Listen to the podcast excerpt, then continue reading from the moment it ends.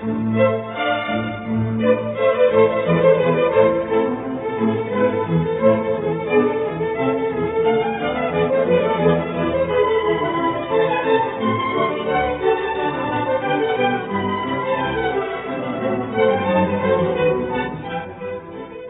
to Inside the Bible.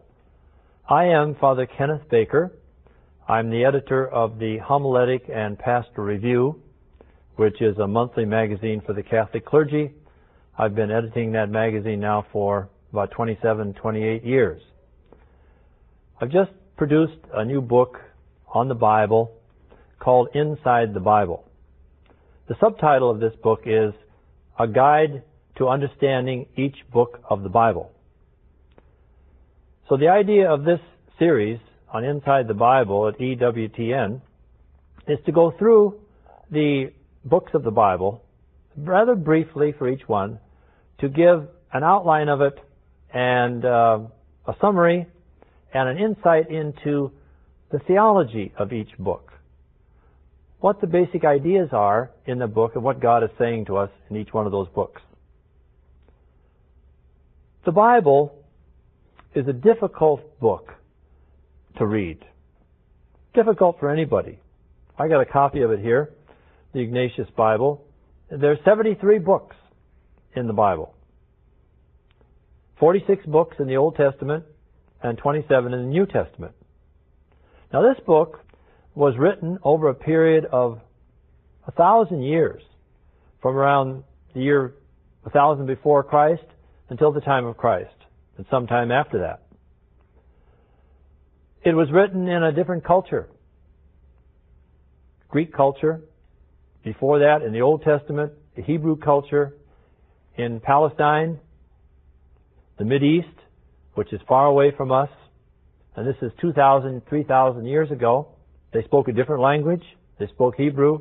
They spoke Greek. Later they spoke Latin. So the the writers uh, in the Bible assume that uh, that you, the reader, know many things that they're familiar with. That's why often in reading the Bible, people find it difficult to understand. Take a reading, say something like the book of Leviticus, giving all the liturgical directions for these animal sacrifices in the temple in Jerusalem, as an example. So it's necessary to have a little bit of introduction to what's going on in these books of the Bible in order to understand them. The Bible, let's look at it this way. The Bible is a series of letters, let's say. It's a series of letters that God has written for us. He's made use of many different individuals uh, over the course of a thousand years to do that. But the primary author of the Bible is God Almighty. It's the Holy Spirit speaking to us through the instrumentality of Isaiah, Jeremiah, Moses, Amos, St. Paul, St. Peter, and so forth. So God makes use of these people in order to, to communicate to us what He wants to tell us about who we are, why this world is here, where we came from, where we're going, and what He wants us to do in order to reach the fullness of being a human being. So the Bible then is this kind of series of letters. You can look upon it as one book with maybe, let's say, 73 chapters instead of 73 books, if you, if you prefer. Because the author of the Bible is only one. That is, God is the author. He's the primary author, though those who wrote it, Isaiah, Jeremiah, St. Paul, and so forth, are instrumental. We call it, they're, they're instrumental authors that God makes use of in order to communicate himself to us. These books contain revelation. That is, they reveal God's mind to us. They are inspired. And when we say that they're inspired, that means that those who wrote them were moved by God to write them. Their origin is in God, not in man. And what they have to say is very important for us to know where we came from and where we're going. So what I propose to do in this series then is to go through briefly each of the books of the Bible to try and give an outline and give what the basic ideas are that are in it. The first major segment of the Bible is the first five books, which is called the Pentateuch, which means five, it's a Greek word which means five books or five volumes. Genesis, Exodus, Leviticus, Numbers, and Deuteronomy. That's also referred to in the Bible, our Lord Himself refers to it as Moses, or the Book of Moses, because Moses is the primary author of the first books of the Bible. And everything that happens in the Bible after that, all the way down through Matthew, Mark, Luke, and John, to the last book in the Bible, which we call the Apocalypse or the book of Revelation, they all have a reference back to the Pentateuch in one way or another. The Pentateuch gives us basically the story of the origin of the world, how man came on the scene, and uh, the development of the Israelite people, how they were liberated from Egypt.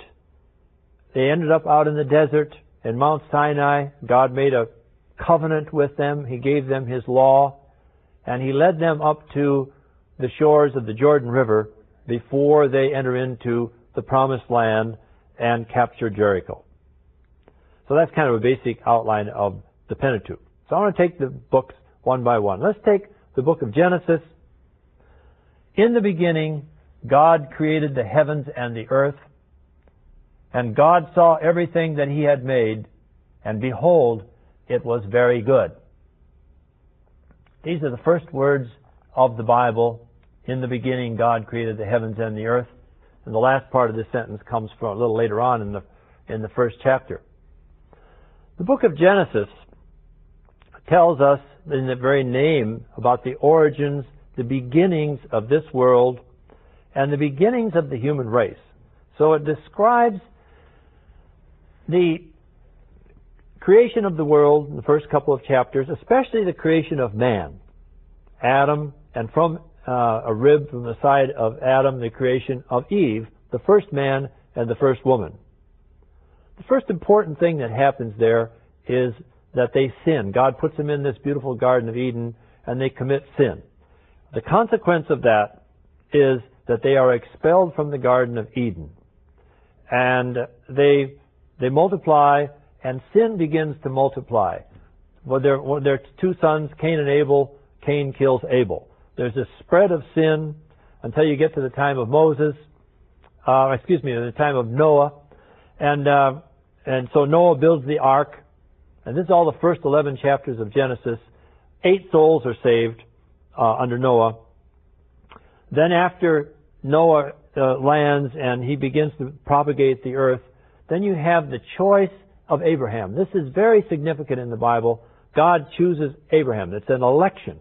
He chooses Abraham uh, and his descendants as the vehicle through which God is going to save man from his sin and from death and ultimately the promise of a Messiah and a Redeemer, Jesus Christ our Lord. The second part of the book of Genesis details the story of the patriarchs, Abraham, and a key thing to look for in Genesis is the promise. The promise made to Abraham that he would have many children, that his descendants would be as numerous as the stars in the sky and the sand on the seashore. This promise is crucial to Abraham, which is carried out later on in the formation of the Israelite people, the Hebrew people, which eventually become the Jewish people in Palestine. So you have the account of Abraham, his uh, a sacrifice of his son Isaac, which is stopped at the last moment. Abraham is praised in the Bible for being outstanding for his faith. In fact, in the first Eucharistic prayer at Mass, if you notice, uh, when we use the first Eucharistic prayer, we say, Abraham, our father in faith. He's outstanding for his faith. His son is Isaac. There's not a great deal about Isaac uh, in the Bible, but his two sons, uh, Jacob and Esau, come on the scene, and then you have Jacob, who uh, takes the birthright away from his brother Esau, and Jacob has 12 sons. Of those 12 sons, the founders of the 12 tribes of Israel, there's a lot in the Bible, in the last part of the book of Genesis, about Joseph. Joseph was hated by his brothers. They were envious of him because the father loved him in a special way. So they sold him into slavery into Egypt. Joseph goes down into Egypt. He suddenly becomes, uh, because of his interpretation of dreams, he becomes the head of Egypt. And when his family is starving in Palestine, they come down for food and they go to Joseph. They don't recognize Joseph. Joseph recognizes them. Eventually he manifests himself to them and they're reunited as a family and he tells them to bring the father and the whole family, about 70 or 72 people, down into Egypt. So that, uh, at the end of the book of Genesis, we find the chosen people in Egypt. And, uh, one of the, the things to look for here in the book of Genesis is the fact that the, that the Lord has His providence, the marvelous providence of God through the servitude of Joseph and being, being sent down to Egypt, it's Joseph who saves his family from death and from destruction. There's a great emphasis in the first book of the Bible also on the fact that God is the creator of the heavens and the earth, and, and everything that He made on the face of the earth is good. God said to Moses, I am who I am. And He said, Say this to the people of Israel, I am has sent me to you. This is taken from the book of Exodus, third chapter, verse 14. Here we have the manifestation of God of himself to Moses, which he gives him his name, I am, which in Hebrew comes out to something like Yahweh, I am who I am. That indicates, the name indicates the nature of God. The nature of God is existence. He's the source of all the existence of everything that is. So Moses had asked the Lord, if I, you send me down to those people, and they say, who sent you? What name shall I give them? And that's, the, that's the Lord gives this answer. You tell them that I am sent you. This is the Lord Yahweh. He's the God of the Hebrew people, of the Israelites, who is very different from the gods of the Egyptians and the Canaanites and the other pagans around. So the book of Exodus has to do with the departure. It's the departure of the chosen people from Egypt towards the promised land. At the end of Genesis, they're in Egypt. They spent about 400 years there, and in the process, they became slaves of the Egyptians. And we're talking about the year around 1300 before Christ. So the Lord raises up Moses to liberate his people. He sends Moses to Pharaoh, and there's a series of plagues and so forth until the Lord kills all the firstborn in Egypt. And when that happens, the Pharaoh says, okay, you can go. Uh, Moses keeps saying, let my people go. Finally, the Pharaoh says they can do that. And the Israelites, they have their celebration of the first Passover, which the Jewish people still celebrate every year in the spring, the Passover, uh, of the Paschal Lamb. And then they start out on their journey towards what we know as the Red Sea or the Reed Sea. Pharaoh has a change of heart. He decides to, to go after them. And uh, Moses is directed by God to put his wand over the Red Sea, and the sea opens. The Israelites cross over dry shod to the other side, and uh, after them, the um, Egyptians go with their chariots and so forth. And you know that if you've seen the movie The Ten Commandments from Cecil B. DeMille, he makes his wand, and the waters all come, and all the uh, Egyptians are drowned. From there, Moses goes to Mount Sinai. So in the book of, Je- of Exodus, God reveals his name to Moses. That's extremely important. Secondly, it's the liberation of the people of Israel from servitude to Pharaoh. They go to Mount Sinai. And at Mount Sinai, God reveals himself to Moses in a much more full way. And it's there that God gives him the Ten Commandments and the whole law that is to govern this people. They're, they don't have a king. The Lord God, it's a theocracy. The Lord God is their ruler, and He rules them through Moses, who is the prophet and who is described by uh, one of the writers in, uh, in, in the Old Testament as being the humblest of men. So Moses was the spokesman for God. God appeared to him, and the covenant That is the agreement or the contract made between God and the Israelite people took place on Mount Sinai. So that uh, is a, kind of like a summary of the importance of the book of Exodus. The book of Exodus concludes there at Mount Sinai with the people ratifying the covenant with the uh, with the Lord God. Then there's a kind of an interlude in their travel through the desert for the, during the book of Leviticus and Numbers before they continue on their journey. You shall be holy, for I, the Lord your God, am holy. These words are taken from the 19th chapter of the book of Leviticus. Now, the book of Leviticus is named for the Levites, who were the priests of that time, the, the, the, the whole tribe of Levi. There were 12 tribes, and they were responsible for the worship uh, of the Lord. So this book is difficult for us to understand because of the type of worship that they had of sacrificing animals. They had bulls, goats, sheep, turtle doves. They also had cereal offerings that they made, and all kinds of rules and regulations about this. In some of the sacrifices, everything was burned. That's what we mean by a holocaust. It means the whole thing is burned and offered to the Lord. All the other sacrifices, certain parts were burned, and the rest of the animal was given to the Levites and the priests and their families so that they could live off that, because they lived from the altar. So the book of Leviticus then gives us these norms for the Jewish religion. One of the things that I would stress about that is the sense of holiness. That's a thing to look for in the book of Leviticus. Holiness. God alone is holy, and the holiness means to be separate, to be distant, to be apart. It's something separate from the profane, the everyday.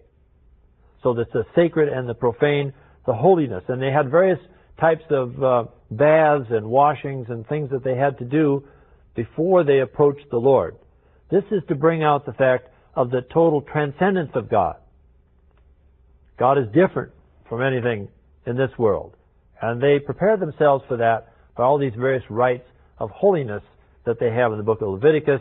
Then there's a section on the, the, the consecration of the Levitical priests and so forth. And there's a whole uh, section on holiness uh, from chapter 19 to 26 in the book of Leviticus, which is called the Holiness Code in the Old Testament. These are all the things that the Israelites had to do to prepare themselves to uh, worship God. These things all apply to us too. They apply to the fact that you know that we should have a pure conscience when we approach the altar, when we worship God. St. Paul says in 1 Corinthians 11 that before you receive communion, you should examine yourself to make sure that you have a clean conscience so that you can receive the Lord worthily. So I just summarized then the book of Leviticus with this notion of holiness and the transcendence of God. And the Lord spoke to Moses in the wilderness of Sinai. Those words are taken from the ninth chapter of the fourth book in the Bible, which is called the book of Numbers. You might say, why is it called Numbers? Well, in the first 10 chapters of the book of Numbers, you have a census of the people of Israel. We have a census in the United States every 10 years. Well, they took a census. And so he gives the kind of genealogies of the 12 tribes, of who was the father of whom, and so forth. This goes on for about 10 chapters. It's very difficult for us to get much out of that.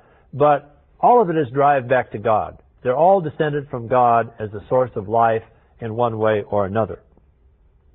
So you have an interlude from the 19th chapter of the book of Exodus through Leviticus and to Numbers to Numbers 10. It's at that point, 38 years later, that the Israelites begin to move towards the promised land because the Lord had promised uh, Abraham that he would give him a special land. And so the people, when they left Egypt, were on the way towards the promised land.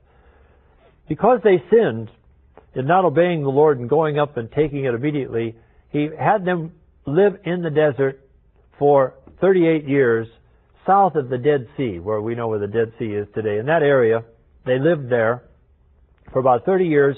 Almost everybody of that generation that was disobedient to God, they all died in the desert. Their descendants then, after 38 years, uh, the Lord told Moses to begin to move. So he had them start moving north. They moved north on the eastern side of what we call the Dead Sea and the Jordan River that comes down in uh, Palestine there, right down through the Holy Land. East of that, they started moving north. The whole band of Israelites, under the leadership of Moses, they had to fight battles with the various people along the way. The Ammonites, the Moabites, they conquered some of these kings until they finally ended up on the eastern shore of the Jordan River, just opposite the famous Jericho. Now, you know, all know, everybody knows about the uh, blowing of the trumpets and the falling down of the walls of Jericho. Now, while they're in the desert, various things happen to them. There's a certain amount of murmuring against Moses and his leadership. Uh, he's challenged a number of times, and there's various punishments connected with that. One that uh, that I like to recall is when they were the Lord punished them by sending poisonous snakes, and the Bible calls them fiery serpents, are sent among the people, and, and thousands of people died from these snake bites. And so Moses prayed. When Moses prays and asks God for assistance, God responds. So that's an indication of the inter, the power of intercessory prayer of Moses on behalf of his people. Anyway, the Lord tells him to make a bronze serpent and to hold that serpent aloft, and everybody that's been bitten by one of these fiery serpents who looks upon that serpent will be saved. That's the symbol the medical profession uses. You see, people in the medical profession, they have this kind of a pole with a serpent around it. That's, an, that's where that comes from, is uh, from the book of Numbers. That everybody who saw that. Uh, our Lord makes reference to this in St. John's Gospel where he says that if, the, if I am lifted up, I will draw all things to myself. This idea of lifting up of him on the cross is, is symbolized by Moses holding up the bronze serpent in the book of Numbers. So, in the book of Numbers, then you have this movement of the, the people from southern part of the, the Holy Land, near Egypt, up through the desert and I think I should mention also that during all of this time, the Lord fed them with this special food called manna, which they gathered in the morning, and it was enough for everybody to live on that. And then He also sent quails into their midst so that they'd have some meat to, to live by. The Lord fed them. And when, uh, when Jesus speaks in the sixth chapter of St. John about the bread of life, he makes reference to the fact that they lived these many years off the manna in the desert. But he said all those people ate the manna in the desert. They all died. But those who eat the bread of life that I will give will live forever. So the manna in the desert is a sign in advance of the institution of the Holy Eucharist. So the people are located there and it comes time for Moses to die. Now, Moses had committed a fault of some kind. Even though he's a great saint and a great mystic, he committed a fault, and God punished him for that. He was not allowed to enter the promised land. The Lord said, You can see it, but you can't enter it. So, the sacred author tells us how he went up on Mount Nebo, which is on the eastern side of the uh, Jordan River, and he was able to see all the extent of the promised land, but he was not able to enter into it. So Moses dies on top of Mount Nebo, and before that, he commissions Joshua to be his successor. Now, Joshua and Caleb were two military leaders under Moses who had said previously, let's go up and capture the promised land. But the other people murmured and said, no, they're too strong for us. Uh, they're like giants. We can't conquer them uh, we will never be able to do it. And it's because of that fault that they perished in the desert. But Joshua and Caleb survived the 40 years in the desert. And uh, Moses chooses him to be the leader of his people who is to lead the people into the promised land. So the end of the uh, book of uh, of um, Numbers, shows you with the Joshua in charge of the people and praying and getting ready to enter into the promised land, which takes place in the sixth book, uh, the book of Joshua. In between, uh, which we'll take up on our next program, is the book of Deuteronomy, where Moses gives a series of sermons recapitulating everything that the Lord had done for them over the last period of 40 years of making a selection of them, of choosing them. So in these four books, we have this uh, summary of the goodness of God and the selection of the, of the chosen people and then leading them to the promised land.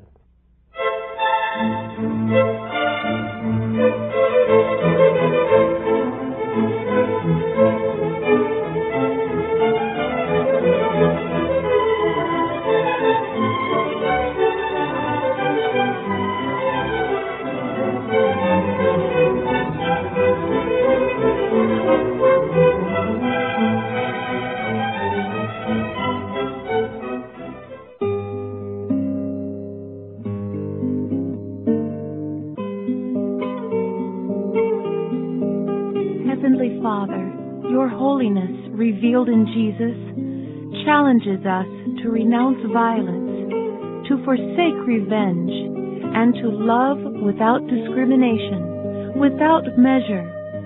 Teach us the surpassing truth of the gospel, which puts worldly wisdom to shame, that we may recognize as one with us even our enemies and persecutors, and see all people as your children. We ask this through Christ our Lord. Amen.